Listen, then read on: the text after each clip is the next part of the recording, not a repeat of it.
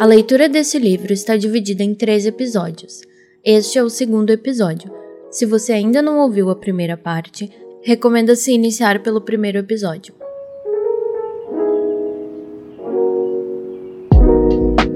Feminismo liberal.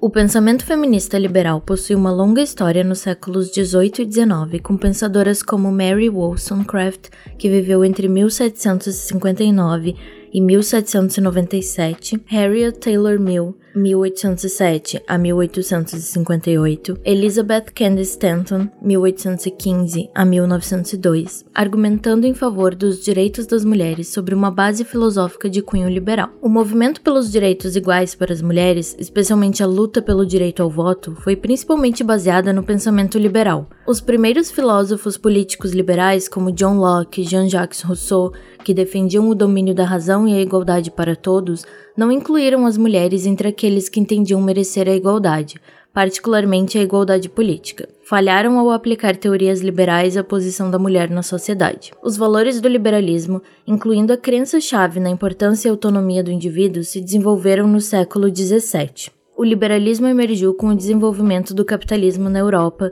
em oposição aos valores feudais patriarcais fundados na desigualdade. Era então a filosofia da burguesia ascendente, os valores feudais estavam baseados na crença da superioridade inerente da elite, especialmente os monarcas. O resto eram súditos, subordinados. Eles defendem a hierarquia com direitos e poder desiguais. Em oposição a esses valores feudais, a filosofia liberal fez avançar uma crença na igualdade e liberdade naturais dos seres humanos. Zila Eisenstein disse: eles defenderam uma estrutura política e social que iria reconhecer a igualdade de todos os indivíduos e provê-los com uma igualdade de oportunidades. Essa filosofia era rigorosamente racional e secular e a mais poderosa e progressiva formulação do período do Iluminismo era marcada por intenso individualismo, ainda que os filósofos liberais mais famosos do século XVIII, tais como Rousseau e Locke, não aplicassem os mesmos princípios à família patriarcal e à posição das mulheres nesta. Era a parcialidade patriarcal residual do liberalismo que se aplicava somente aos homens comerciantes. Mary Wollstonecraft pertencia ao setor radical da aristocracia intelectual na Inglaterra que apoiava as revoluções francesa e americana. Ela escreveu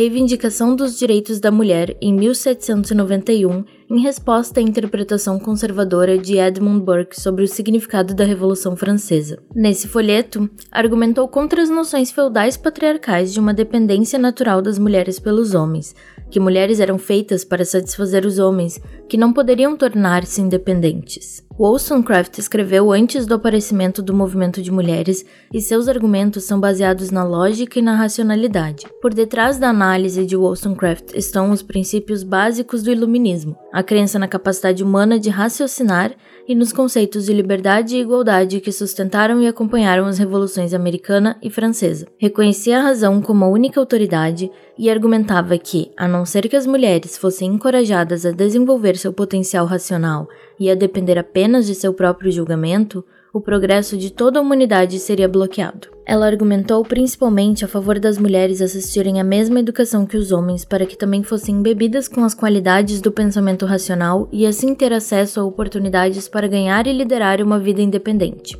criticou fortemente as ideias de Rousseau sobre a educação das mulheres. Segundo ela, as ideias de que a educação das mulheres deveria ser diferente da dos homens contribuíram para fazer daquelas pessoas mais fracas e artificiais. A lógica de Rousseau era de que mulheres deveriam ser educadas de uma maneira que imprimisse nelas a noção de que a obediência é a maior das virtudes. Os argumentos utilizados refletem limitações de classe de seu pensamento. Ao mesmo tempo em que escreveu que as mulheres das classes comuns possuíam maior virtude porque trabalhavam e eram, em certa medida, independentes, também acreditavam que as mulheres mais respeitáveis são as mais oprimidas. Seu livro foi influente até mesmo na América nesta época. Harriet Taylor, também parte dos círculos intelectuais burgueses de Londres e esposa do famoso filósofo utilitário James Stuart Mill, escreveu The Enfranchisement of Women, ou Sobre a Emancipação das Mulheres, em 1851, em apoio ao movimento de mulheres que havia acabado de emergir nos Estados Unidos. Dando fortes argumentos liberais contra os oponentes dos direitos femininos e a favor de que as mulheres passassem a ter os mesmos direitos que os homens,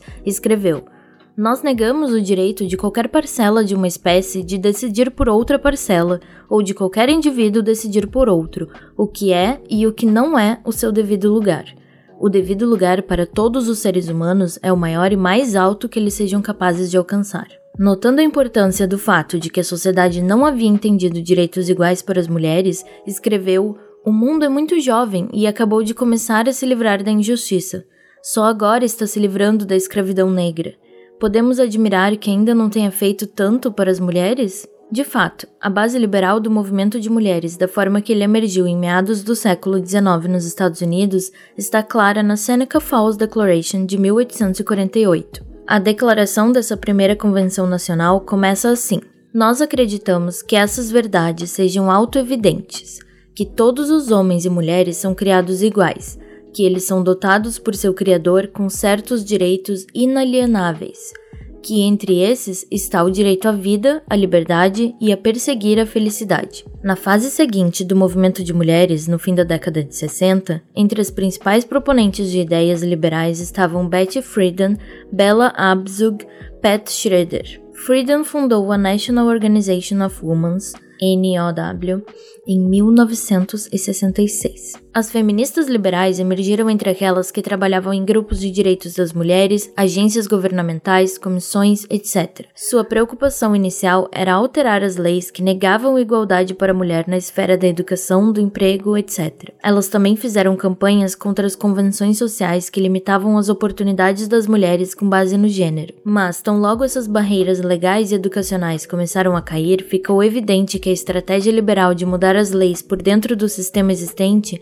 não era suficiente para conseguir justiça e liberdade para as mulheres. Elas mudaram sua ênfase para lutar por igualdade de condições ao invés de meramente igualdade de oportunidade. Isso significou demandar que o Estado jogue um papel mais ativo na criação das condições nas quais as mulheres possam de fato concretizar as oportunidades que exigem. A demanda por assistência à infância, bem-estar, cuidados de saúde, salário-desemprego, regimes especiais para mãe solteira, etc., foram assumidas pelas feministas liberais. A luta pela emenda dos direitos iguais, ERA, também foi liderada por esse setor do feminismo.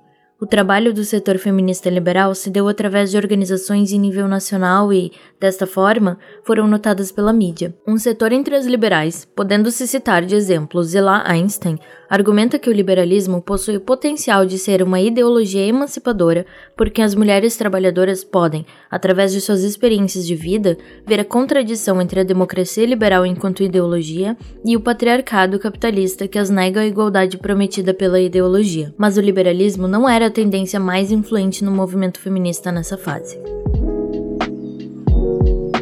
Crítica o liberalismo, enquanto filosofia, surgiu do ventre da sociedade feudal do Ocidente conforme a burguesia lutava para conquistar o poder. Assim, ele incluía um ataque aos valores feudais de uma verdade divinamente ordenada e de hierarquia, desigualdade social. Defendeu a razão e os direitos iguais para todos os indivíduos, mas essa filosofia era baseada em um individualismo extremado e não em esforços coletivos. Consequentemente, promovia a visão de que se a igualdade formal e legal fosse concedida a todos, então os indivíduos deveriam se aproveitar das oportunidades disponíveis e ter sucesso na vida. A questão das diferenças de classe e seu efeito nas oportunidades disponíveis às pessoas não era levada em consideração. Inicialmente, o liberalismo jogou um papel progressivo na destruição das instituições sociais e políticas do feudalismo, mas no século XIX, Após o crescimento da classe trabalhadora e de seus movimentos, as limitações do pensamento liberal vieram à tona. Isso porque a burguesia, que havia chegado ao poder, não entendeu os direitos que ela havia professado para os pobres e outros setores oprimidos, como as mulheres ou os negros nos Estados Unidos. Eles tinham que lutar por seus direitos. O movimento de mulheres e o movimento negro, nessa fase, conseguiram reivindicar seus direitos utilizando o argumento dos liberais. Mulheres das classes burguesas estavam na linha de frente desse movimento e não estenderam a questão dos direitos às classes trabalhadoras, incluindo as mulheres da classe trabalhadora. Mas, conforme a ideologia da classe trabalhadora aparecia, várias tendências socialistas encontraram apoio entre os setores ativos da classe trabalhadora. Elas começaram a questionar o próprio sistema político e socioeconômico da burguesia e os limites da ideologia liberal, com sua ênfase na igualdade formal e na liberdade individual. Nesta fase, o liberalismo perdeu seu papel progressista, e nós entendemos que as principais organizações de mulheres, tanto nos Estados Unidos quanto na Inglaterra, que lutavam pelo sufrágio, tinham um objetivo estreito e se tornaram pró-imperialistas e anti-operárias. Na fase presente, as feministas liberais tiveram que ir além dos confinamentos estreitos da igualdade formal e fazer campanhas por direitos coletivos positivos como medidas de bem-estar para mães solteiras, prisioneiras, etc., e exigir um estado de bem-estar social. O liberalismo possui as seguintes fraquezas: foca nos direitos individuais e não nos coletivos. É ahistórico. Não tem um entendimento compreensivo do papel das mulheres na história, nem tem qualquer análise da subordinação, subjugação das mulheres, tende a ser mecânico em seu apoio à igualdade formal, sem um entendimento concreto dos diferentes setores e classes de mulheres e seus problemas específicos. Desta forma, foi capaz de expressar as demandas das classes médias, mulheres brancas de classe média nos Estados Unidos e mulheres das classes e castas mais altas na Índia, mas não as das mulheres de vários grupos étnicos e castas oprimidas, nem as das mulheres da classe trabalhadora restringe-se a mudar as leis e as oportunidades educacionais e de emprego, medidas de bem-estar, etc., e não questiona as estruturas econômicas e políticas da sociedade que fizeram ampliar a discriminação patriarcal.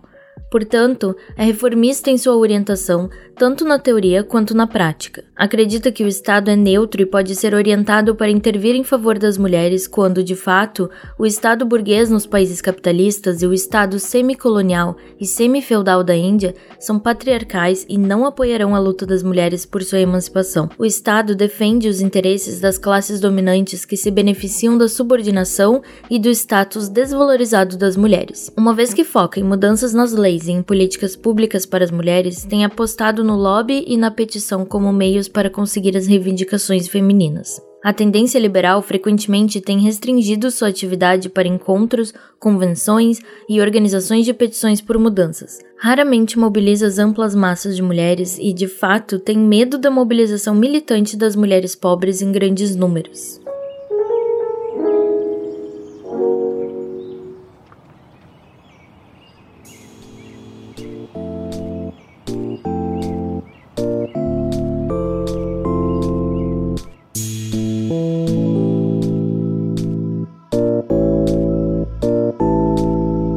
Feminismo radical.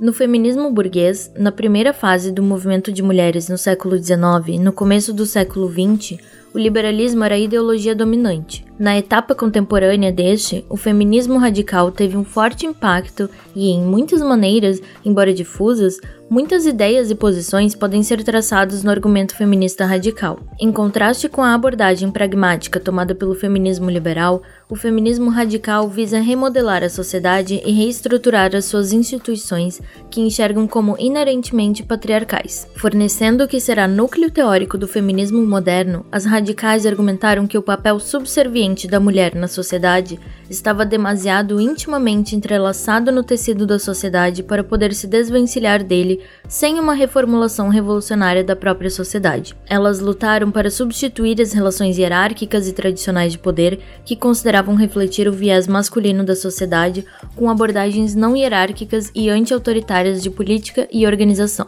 Na segunda fase do feminismo nos Estados Unidos, as feministas radicais surgiram dos movimentos sociais dos anos 60, o movimento por direitos civis, a nova esquerda e o movimento por paz contra a guerra do Vietnã. Eram mulheres que estavam insatisfeitas com o papel dado a elas nestes movimentos e a forma com que a nova esquerda abordava a questão da mulher em seus escritos, teóricos e de agitação de massas. Ao mesmo tempo, Nenhuma delas queria preservar o sistema atual. Por conseguinte, em sua fase inicial dos escritos havia um debate com o marxismo, uma tentativa de modificar ou reescrever o marxismo. Mais tarde, à medida em que o feminismo radical ganhou força, o materialismo histórico foi posto de lado e toda sua ênfase deslocou-se para uma análise do sistema de sexos, gêneros, e do patriarcado desvinculado do sistema capitalista explorador. Nesta fase do feminismo contemporâneo, a atenção estava voltada para as origens da opressão das mulheres e muitos trabalhos teóricos foram escritos tentando analisar as formas de opressão das mulheres e traçar as raízes dessa opressão. No entanto, uma coisa que precisa se ter em mente é que em toda sua escrita se considerou apenas a sua própria sociedade. Daí toda sua crítica, descrição e análise lidava com sociedades capitalistas avançadas, principalmente os Estados Unidos. Em 1970, Kate Millett publicou o livro Política Sexual,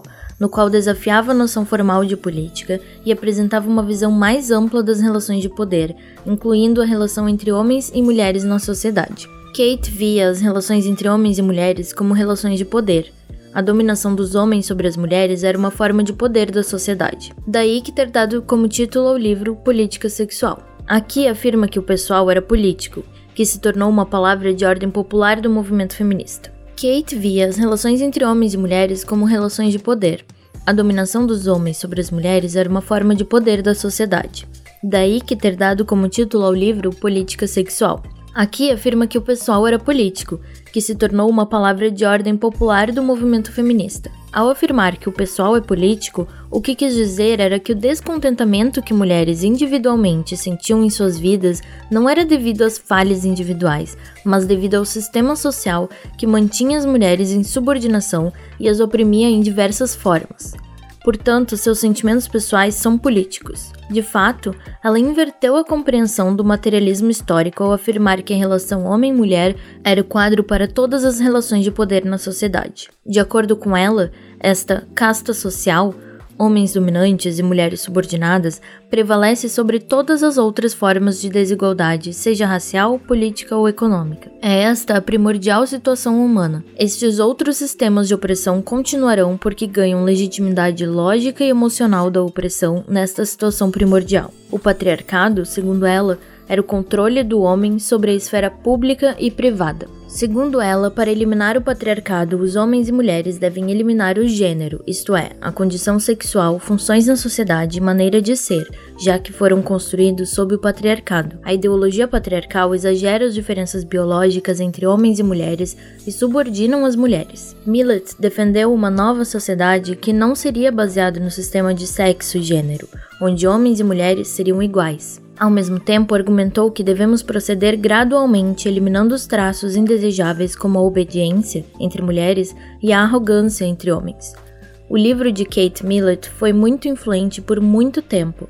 Ainda é considerado um clássico para o pensamento das feministas radicais modernas. Outra escritora influente era Shulamit Firestone, que argumentou em seu livro Dialética do Sexo, de 1970, que as origens da subordinação da mulher e da dominação do homem residiam nos papéis reprodutivos do homem e da mulher. Neste livro, ela reescreve Marx e Engels. Enquanto Engels escrevera sobre o materialismo histórico desta forma, Aquela visão do campo da história que procura a causa última e a grande força motora de todos os eventos históricos no desenvolvimento econômico da sociedade, nas mudanças dos modos de produção e de troca, na consequente divisão da sociedade em classes distintas e nas lutas dessas classes contra umas às outras, Firestone reescreve isto da seguinte maneira: o materialismo histórico é aquela visão do campo da história que procura a causa última e a grande força motora de todos os eventos históricos na dialética do sexo, a divisão da sociedade em duas classes biológicas distintas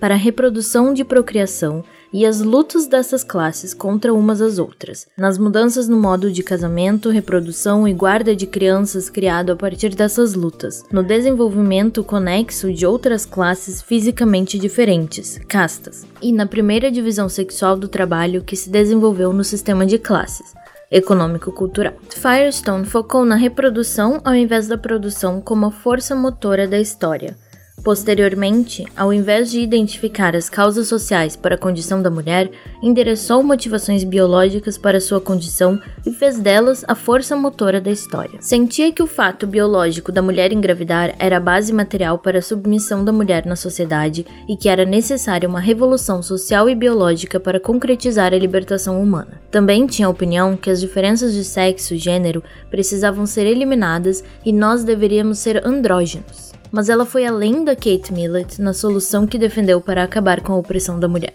Defendia a posição de que, a não ser que as mulheres desistissem de seus papéis reprodutivos e renunciassem à maternidade, e que a base da família existente fosse modificada, não seria possível emancipar completamente as mulheres. Daí, segundo ela, a não ser que a reprodução natural fosse substituída e a família biológica tradicional substituída pela família intencional, as divisões biológicas entre os sexos não poderiam ser eliminadas. A família biológica é aquela onde os membros são geneticamente ligados, pais e filhos, enquanto a família intencional, para ela, significa uma família escolhida a partir da amizade ou conveniência. Acreditava que, se caso ocorresse essa mudança, os vários complexos de personalidade que se desenvolveram na sociedade atual deixariam de existir. Outras escreveram sobre como historicamente o primeiro conflito social era entre homens e mulheres. O homem caçador era propenso à violência e subjugava a mulher pelo estupro, disse Susan Brown Miller. Estes escritos deram o tom para o movimento de mulheres, seu segmento mais radical que não estava satisfeito com as tentativas das feministas liberais em mudarem as leis e militarem em questões desse tipo. Deram um empurrão para mudar as abordagens até então tradicionais que aceitavam os papéis reprodutivos, indiferenças de sexo e gênero e questionar a própria estrutura da sociedade como sendo patriarcal, hierárquica e opressora. Elas chamaram pela total transformação da sociedade. Daí as feministas radicais enxergar-se mais como revolucionárias do que reformistas. Suas afirmações fundamentais eram que o sistema de gêneros era a principal causa da opressão da mulher. Consideraram as relações entre homens e mulheres de forma isolada do resto do sistema social como a contradição fundamental. Decorrente disso, toda sua orientação e direcionamento de análise prática trabalha em primeiro lugar com esta contradição e isto as levou para o separatismo, já que elas focavam no papel reprodutivo da mulher, faziam das relações sexuais e familiares os alvos centrais de suas ações para transformar a sociedade. O sistema sexo-gênero e o patriarcado. O ponto central do entendimento radical é o sistema sexo-gênero. De acordo com uma definição popular oferecida por Gayle Rubin, o sistema sexo-gênero é um conjunto de arranjos pelo qual a sociedade transforma a sexualidade biológica em produtos da atividade humana. Isso quer dizer que a sociedade patriarcal se utiliza de certos fatos sobre as psicologias masculina e feminina, sexo, como base para construir um conjunto de identidades e comportamentos masculinos e femininos, gênero, que servem para dar poder aos homens e tirá-lo das mulheres ou seja, ditar como um homem deve ser e como uma mulher deve ser.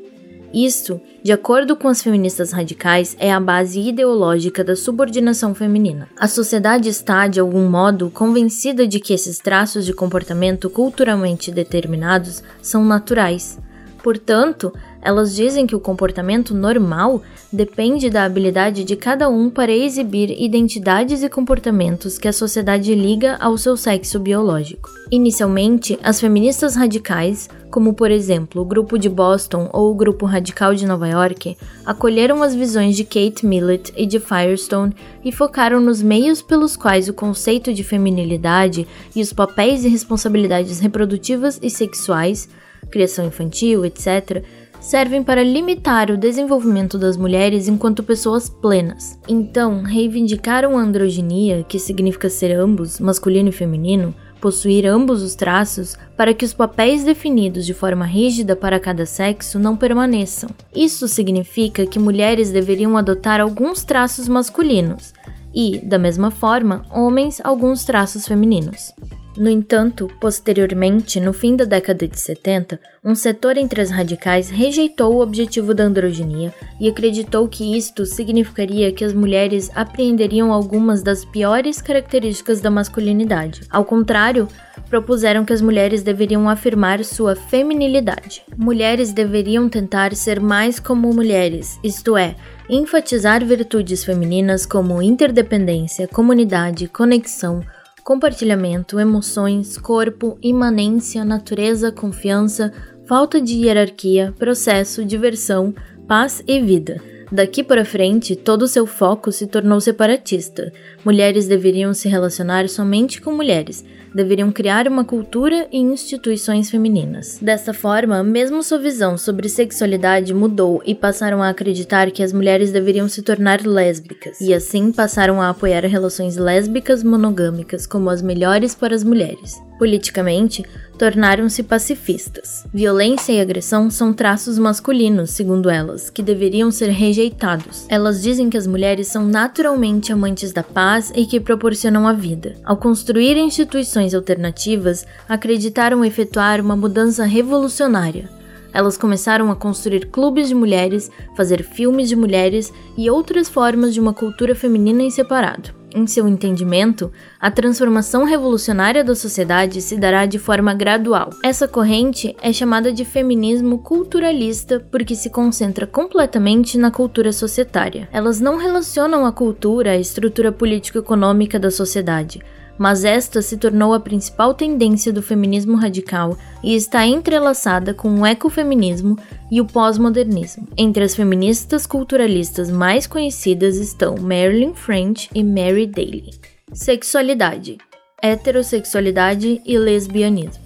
Uma vez que a relação homem-mulher constitui a contradição fundamental para as feministas radicais, estas têm prestado muita atenção às relações sexuais entre homens e mulheres. A sexualidade se converteu na arena onde a maior parte das discussões e debates do feminismo radical se concentraram. A posição das igrejas cristãs no Ocidente é extremamente conservadora em relação a várias questões, incluindo sexo e aborto. Isso é mais característico em países como os Estados Unidos, a França e a Itália. A moralidade cristã tem defendido o sexo somente após o casamento e se oposto ao aborto. As teóricas radicais se confrontaram com isso de cabeça erguida.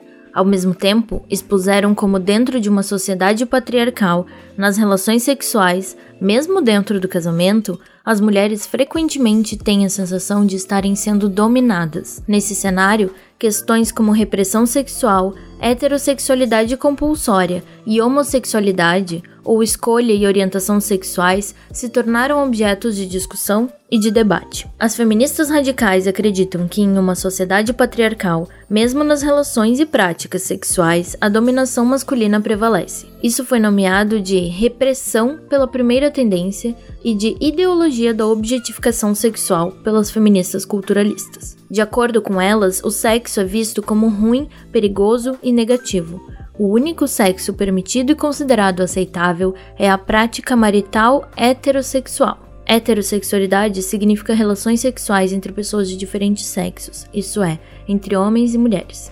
Existe uma pressão da sociedade patriarcal para que as pessoas sejam heterossexuais e as minorias sexuais, isto é, lésbicas, travestis, transexuais, etc., são consideradas intoleráveis. O prazer sexual, uma poderosa força natural, é controlada pela sociedade patriarcal que separa assim a chamada prática sexual boa, normal e saudável da prática sexual ruim, não saudável e ilegítima. Mas as duas correntes possuem diferenças profundas de concepção sobre a sexualidade, o que afeta as reivindicações que apresentam, como também as soluções que oferecem. De acordo com a tendência feminista radical, a repressão sexual é um dos meios mais cruéis e irracionais com que as forças da civilização controlam o comportamento humano. A permissividade está no melhor dos interesses de mulheres e homens. Pelo contrário, as feministas culturalistas consideram que as relações sexuais heterossexuais são caracterizadas por uma ideologia de objetificação na qual os homens são mestres, sujeitos,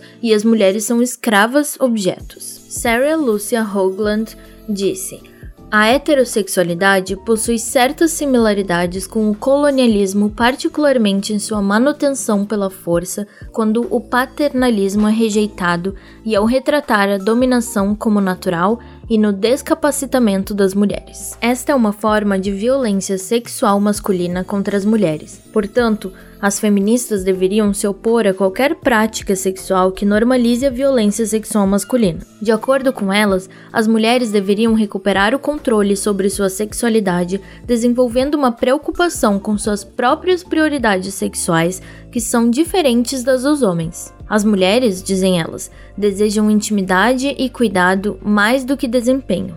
Portanto, advogam que as mulheres rejeitem as relações sexuais com homens e se tornem lésbicas. Por outro lado, as radicais acreditavam que as mulheres devem buscar o prazer, como disse Gayle Rubin, e não fazer regras. Para feministas culturalistas, heterossexualidade é sobre dominação masculina e subordinação feminina e assim abre caminho para pornografia, prostituição, assédio sexual e violência doméstica.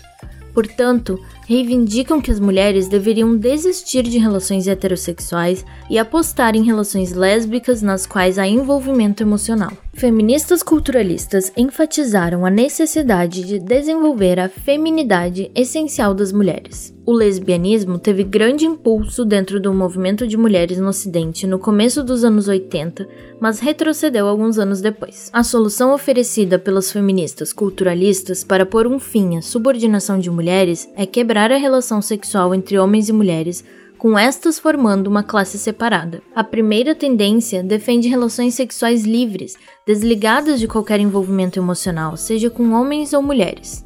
Na verdade, as soluções que promovem fazem de uma relação humana íntima um tipo de mercadoria de relacionamento impessoal. Daqui é apenas um passo para apoiar a pornografia e a prostituição. Enquanto os feministas culturalistas se opuseram fortemente à prostituição, as radicais não concordaram que a pornografia tivesse qualquer impacto adverso na forma com a qual os homens viam as mulheres. Ao invés disso, acreditavam que a pornografia poderia ser usada para pôr fim à repressão sexual. Mesmo na questão de tecnologia reprodutiva, os dois lados divergiam. Enquanto as radicais apoiavam o Reprotec, as mulheres culturalistas eram opostas a isso.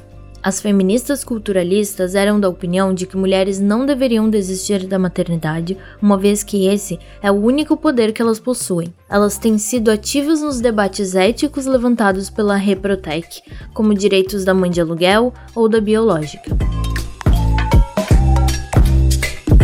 Crítica da análise feita acima, é evidente que as feministas radicais viraram o marxismo de cabeça para baixo, assim por dizer. Ainda que trabalhemos com os argumentos no campo do feminismo socialista, alguns pontos precisam ser mencionados. Em sua compreensão das condições materiais, levaram em conta o fator físico da reprodução e do papel biológico da mulher como ponto central de suas análises e concluíram que era este o motivo principal da opressão da mulher. Marx escreveu que a produção e reprodução da vida são as duas condições básicas para a existência humana. Reprodução significa tanto a reprodução dos indivíduos no cotidiano e a reprodução da espécie humana. Mas, de fato, a reprodução das espécies é algo que os humanos compartilham com o reino animal.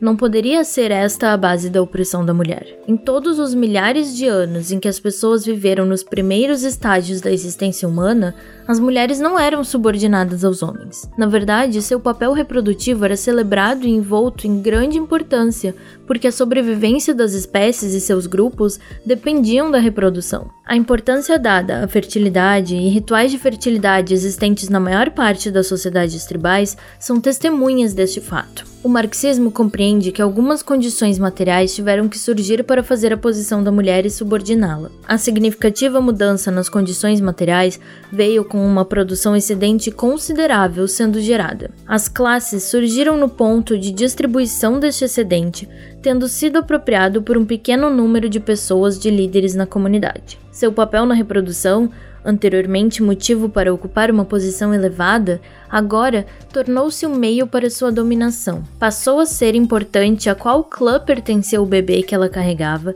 e é aí que encontramos restrições às mulheres e o surgimento da família patriarcal, na qual a mulher era subordinada e seu principal papel na sociedade era gerar filhos para a família. As feministas radicais trataram o desenvolvimento histórico e fatos históricos de forma leviana e impuseram sua própria compreensão da contradição homem-mulher como a contradição original e principal que determinou os rumos da história. A partir desse ponto central, as análises radicais abandonaram a história em conjunto, ignoraram a estrutura político-econômica e concentraram apenas nos aspectos sociais e culturais da sociedade capitalista desenvolvida e projetaram a situação dali como uma condição universal humana. Esta é outra grande fraqueza de suas análises e abordagens. Já que tomaram as relações entre homens e mulheres, sexo e gênero, como a contradição central da sociedade, todas as suas análises procederam disto e os homens se tornaram os principais inimigos das mulheres. Já que não possuem nenhuma estratégia concreta para derrubar esta sociedade,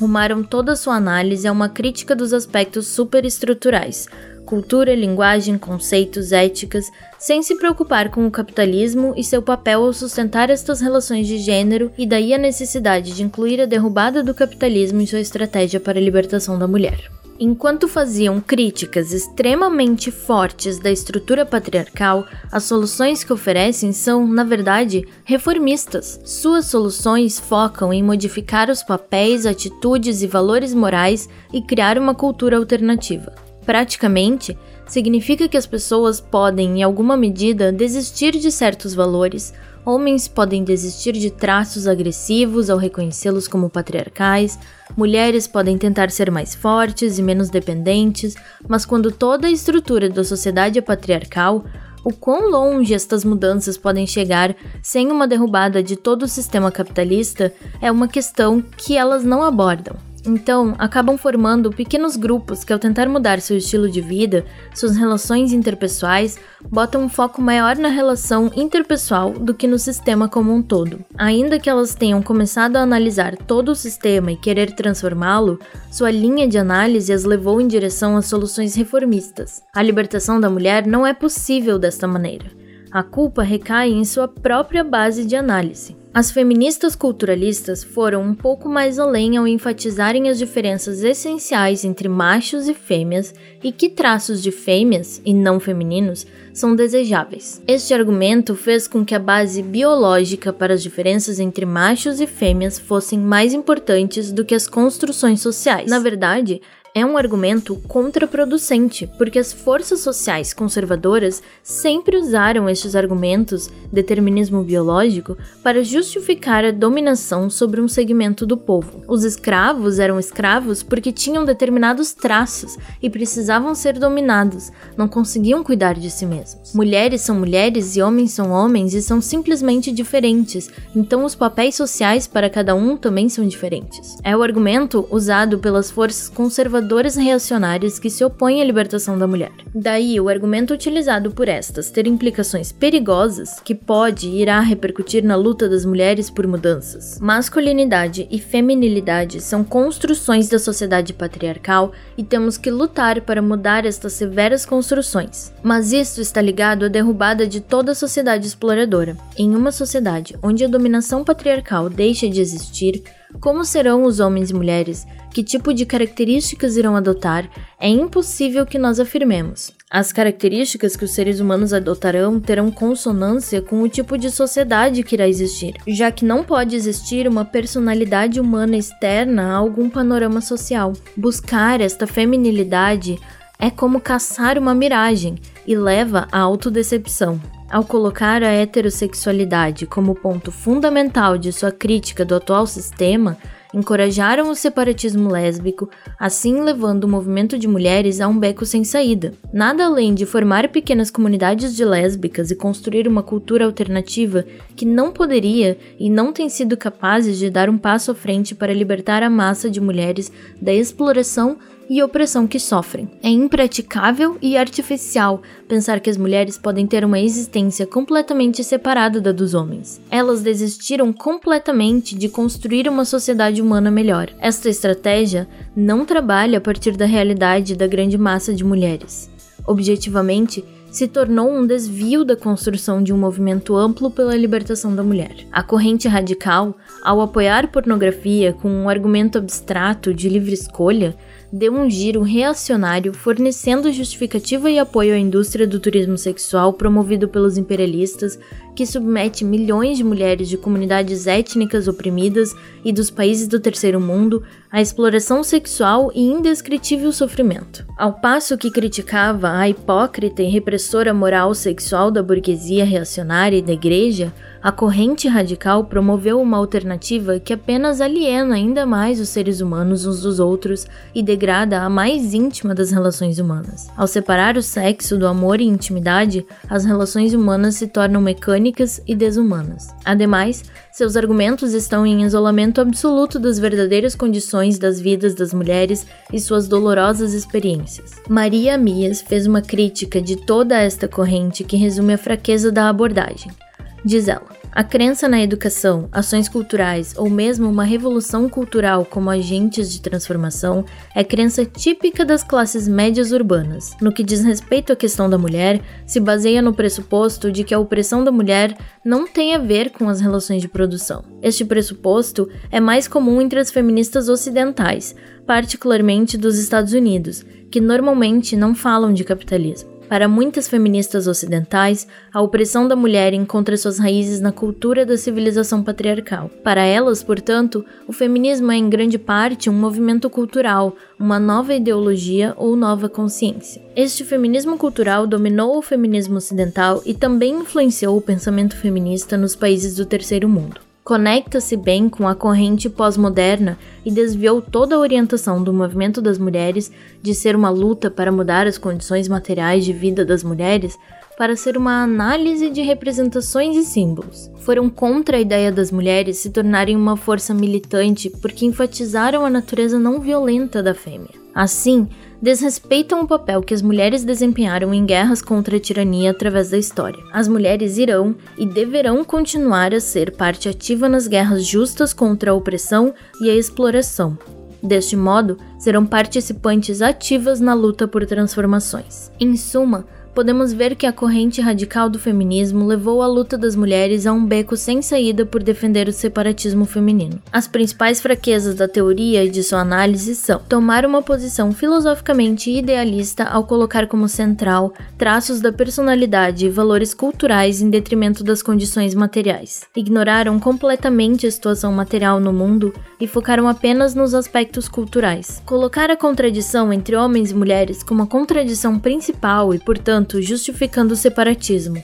Colocar um fato natural como a reprodução como motivo da subordinação da mulher e rejeitar as razões socioeconômicas para a condição social da opressão e, assim, fortalecer o argumento conservador de que homens e mulheres são naturalmente diferentes. Colocar homens e mulheres como imutáveis, ignorar as diferenças de classe entre mulheres e as necessidades e problemas das mulheres pobres. Ao propagar a natureza da mulher como não violenta, desencorajaram as mulheres a se tornar combativas na luta por sua própria libertação e da humanidade. Apesar de se afirmar radicais, ter soluções completamente reformistas que não podem levar adiante a libertação da mulher.